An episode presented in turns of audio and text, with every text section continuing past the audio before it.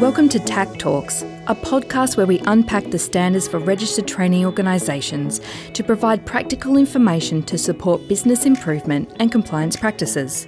We wish to acknowledge the traditional custodians of the land we are recording on, the Whadjuk people. We wish to acknowledge and respect their continuing culture and the contribution they make to the life of this city and this region.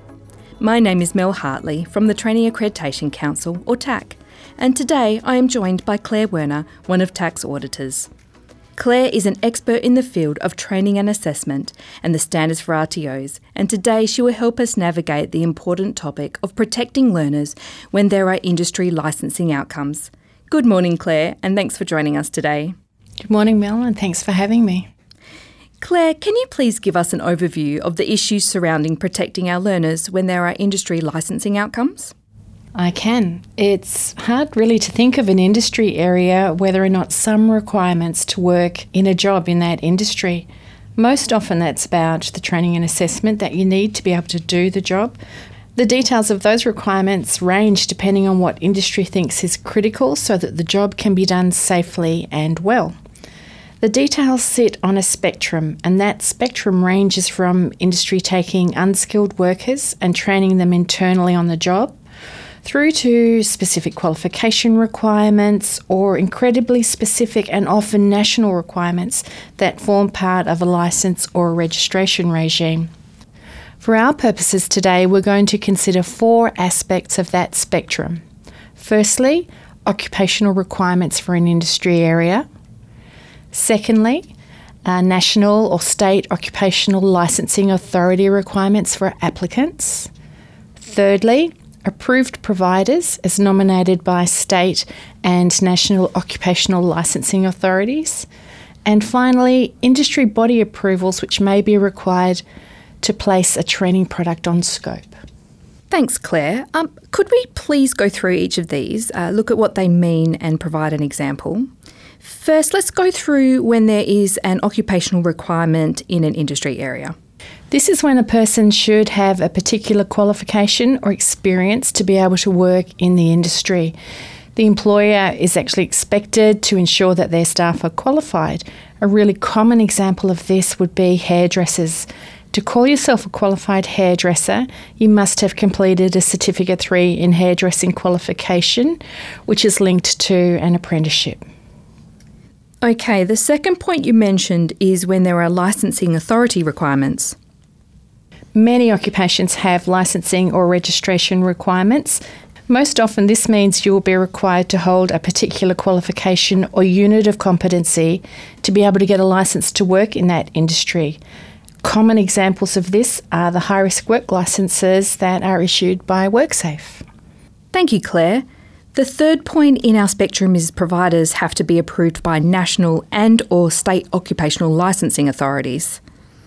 This one is one step further, and there are times when not only do you have to hold a particular qualification, it has to be delivered by particular training providers, and gas fitting is a great example of this.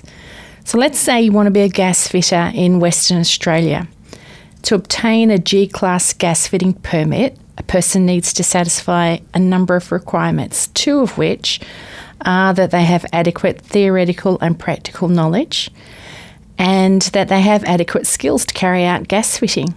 So, this can be demonstrated by providing certificates from training providers that are recognised by the regulator, which in this instance is the Department of Mines, Industry Regulation and Safety. There are only five approved providers who can offer these recognised certificates for the purpose of getting this licence in Western Australia. Last on the spectrum is when industry body approvals are required to place a training product on scope. So, this situation is less common, but a good example is the Diploma of Nursing. Before this qualification can be added to an RTO scope by a VET regulator, they have to have the approval to add the qualification from the Australian Nursing and Midwifery Accreditation Council. Thank you very much for giving us those examples. Could you please explain the origin and reasons for additional and specific requirements being put in place by authorities for those learners applying for occupational licences? Mm. Well, sometimes the nature of the work that is done is risky either to you or to the people that you provide the service to. So, governments in these circumstances are often going to establish licensing or registration requirements for the work. Those requirements will range, but most often include you being able to demonstrate that you have the competency required for the job. And this could be by holding a qualification or doing a test that's administered by the regulator, um, an agency, industry, or both. Uh, that you're the right kind of person to do the job, and we call these fit and proper persons requirements or probity requirements and sometimes that you hold a police clearance or are working with children clearance. And all of these things are protective measures for the people who access your services. So, when it comes to licensing requirements in some occupational areas, you have to hold a license to be in training and a license to work in the industry once you are qualified. And electrical licensing is a really good example of this. When you're training to become an electrician, you must have an electrician's training license. Um, in fact, there are two of them. One is for the pre apprenticeship, and one is for when you're actually an apprentice. Once you've completed your training, then you would apply for a full electrical license. When it comes to the police clearance, having a prior conviction doesn't necessarily mean that you can't gain the license. It's going to depend on what the license relates to and what your conviction was. And licensing authorities look at this on a case by case basis. So, an example might be working as a security guard. If you've got convictions that were related to violent crimes, it's pretty safe to say that this would count against you in getting a license to be a security guard. If, however, you had minor traffic convictions, this may be looked at differently and might have no impact on your application. So, Claire, why is it important that RTOs accurately represent licensing requirements in marketing and the training product information provided to learners?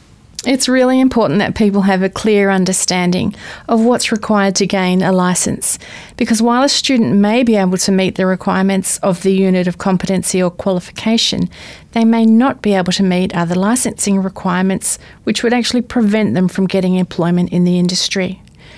For most people, they do a qualification so that they can work in the industry. And when this isn't possible because licensing requirements can't be satisfied, it's often seen as a significant waste of time, effort, and resources for the individual. Providing accurate information about licensing is about providing the learner with the information that's going to enable them to make a fully informed decision about the courses they decide to enrol in. It's really about fairness. Another aspect to consider is that there's often an additional cost associated with the license, and the license has an expiry period. People who are planning to undertake study need to know about all of these additional costs. Many licenses also require the application for the license to be made in a set time frame after completing the training. In some instances, you have to complete a workplace logbook before you can apply for a license. So, what becomes very clear is that for the learner to make a good decision about completing training and moving into work, they need clear and accurate information about what is needed from a licensing or regulatory perspective to work in that industry. It's very clear that RTO marketing must be transparent, particularly when it comes to licensing. But what do the standards actually say about marketing? Providing clear and accurate information is exactly what the standards require you to do.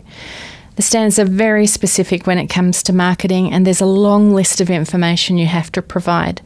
I would suggest that you need to read Standard 4 in particular to check on what's included in that list. But fundamentally, the standards say that the RTO is ultimately responsible for ensuring transparent and accurate information about the RTO's services and performance is accessible to prospective and current learners and clients of the RTO, regardless of any arrangements to have this information distributed on behalf of the RTO. Transparent and accurate information about RTO's services and performance enables prospective and current learners and clients to make informed decisions regarding their training and assessment needs. I'm looking in particular at clause 4.1j of the standards now, and it says information, whether disseminated directly by the RTO or on its behalf, is both accurate and factual.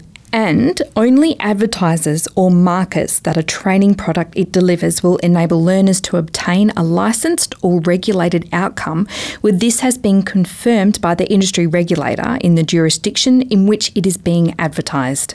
That is right. It is incumbent on the RTO to make sure that the information is correct in the state or territory where they are offering the training.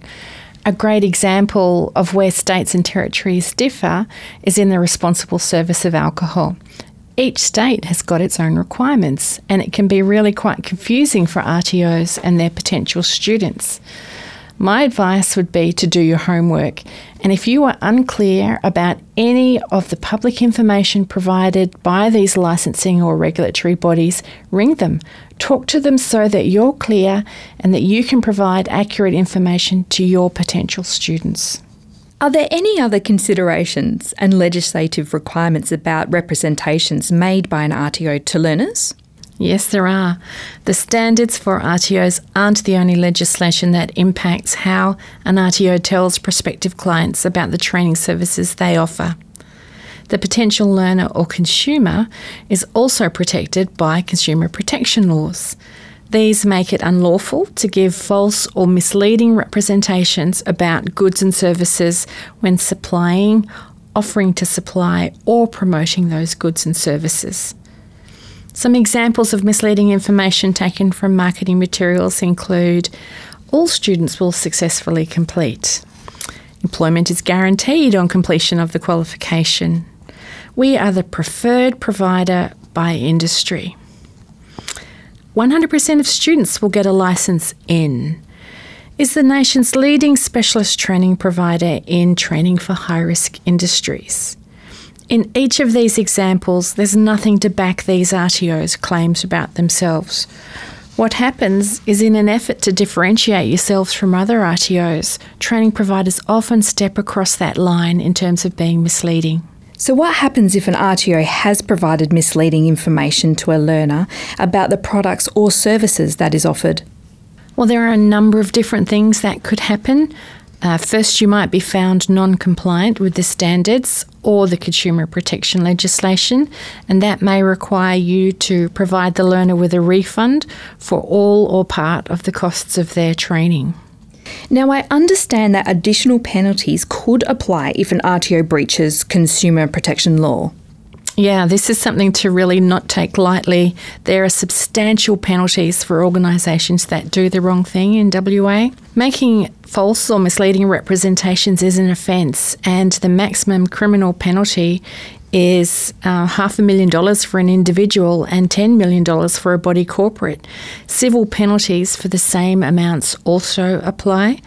These penalties are huge numbers and potentially really damaging for the finances and reputation of your RTO. So it's a very simple message that we have for you. Always ensure that any licensing outcome is clearly understood by your RTO and by the potential learners. Check that the information you provide is complete, it's accurate, and it's timely, and that way both you and your potential learners will be protected. Thank you very much, Claire, for providing us with all this information on protecting learners when there are industry licensing outcomes. As always, please check the standards for RTOs for more information on this topic. However, a number of additional resources are available on the TAC website, tac.wa.gov.au,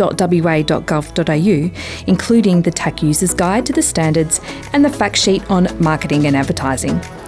You have been listening to TAC Talks with Mel and Claire. Thank you for joining us.